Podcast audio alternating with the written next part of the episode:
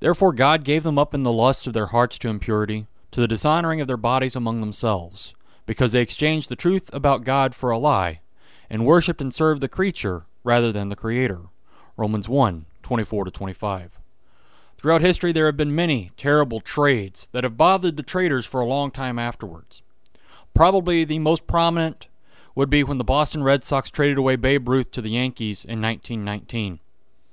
For 86 years, the once dominant Red Sox couldn't win a World Series. The curse of the Bambino was powerful. Listen to the even worse trade off involved with homosexuality.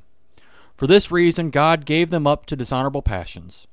For their women exchanged natural relations for those that are contrary to nature.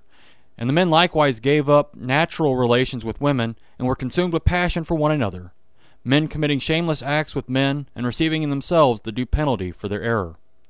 And since they did not see fit to acknowledge God, God gave them up to a debased mind to do what ought not to be done. Though they know God's decree that those who practice such things deserve to die, they not only do them, but give approval to those who practice them. Homosexuality is a bad trade that needs not be made. But God has forgiveness for those who acknowledge Him and repent of their sins. Amen.